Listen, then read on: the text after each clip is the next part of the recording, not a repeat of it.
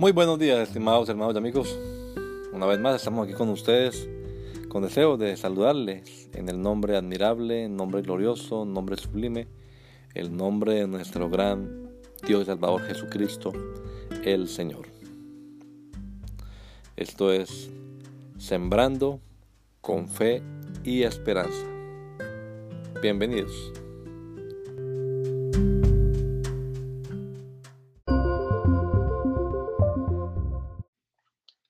Guerra civil. Los hijos de Rubén y los hijos de Gad pusieron al altar el nombre de Ed, porque dijeron, testimonio es entre nosotros de que Jehová es Dios. Josué 23, 34. La falsa doctrina siempre crea una separación. En la historia de casi todas las naciones se ha producido alguna guerra civil después de lograr su independencia o conquista. Israel en este asunto no fue la excepción, pero no ocurrió en el contexto histórico en el que leemos este verso, sino que lo que pasó aquí fue que se evitó una guerra. Las tribus del este del Jordán levantaron un altar y las del occidente del Jordán pensaron que se habían desviado del culto al Dios verdadero, así que marcharon contra ellas.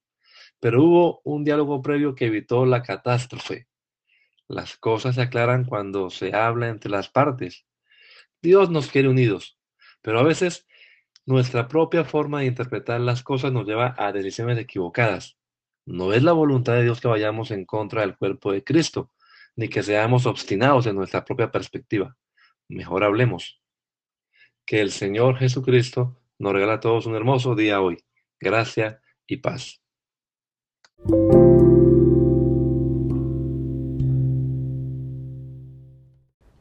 Civil War And the children of Reuben and the children of Gad called the altar Ed, for it shall be a witness between us that the Lord is God.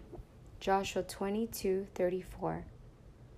False doctrine always creates a separation. In the history of nearly all the nations, there has always been a civil war after achieving their independence or conquest. Israel, in this case, wasn't the exception but it didn't occur in the historical context in which we read in this verse. Instead, what happened was that they avoided a war. The tribes of the east of Jordan built an altar, and the tribes of the west of Jordan thought they had strayed from worshiping the true God, so they marched against them. There was, however, a dialogue prior to that avoided such a catastrophe. Things were clarified when they spoke between both sides. God wants us to be united, but sometimes our own way of interpreting things takes us to make wrong decisions. It's not God's will for us to go against the body of Christ, nor for us to be stubborn in our own perspective. Let's talk. It's better that way.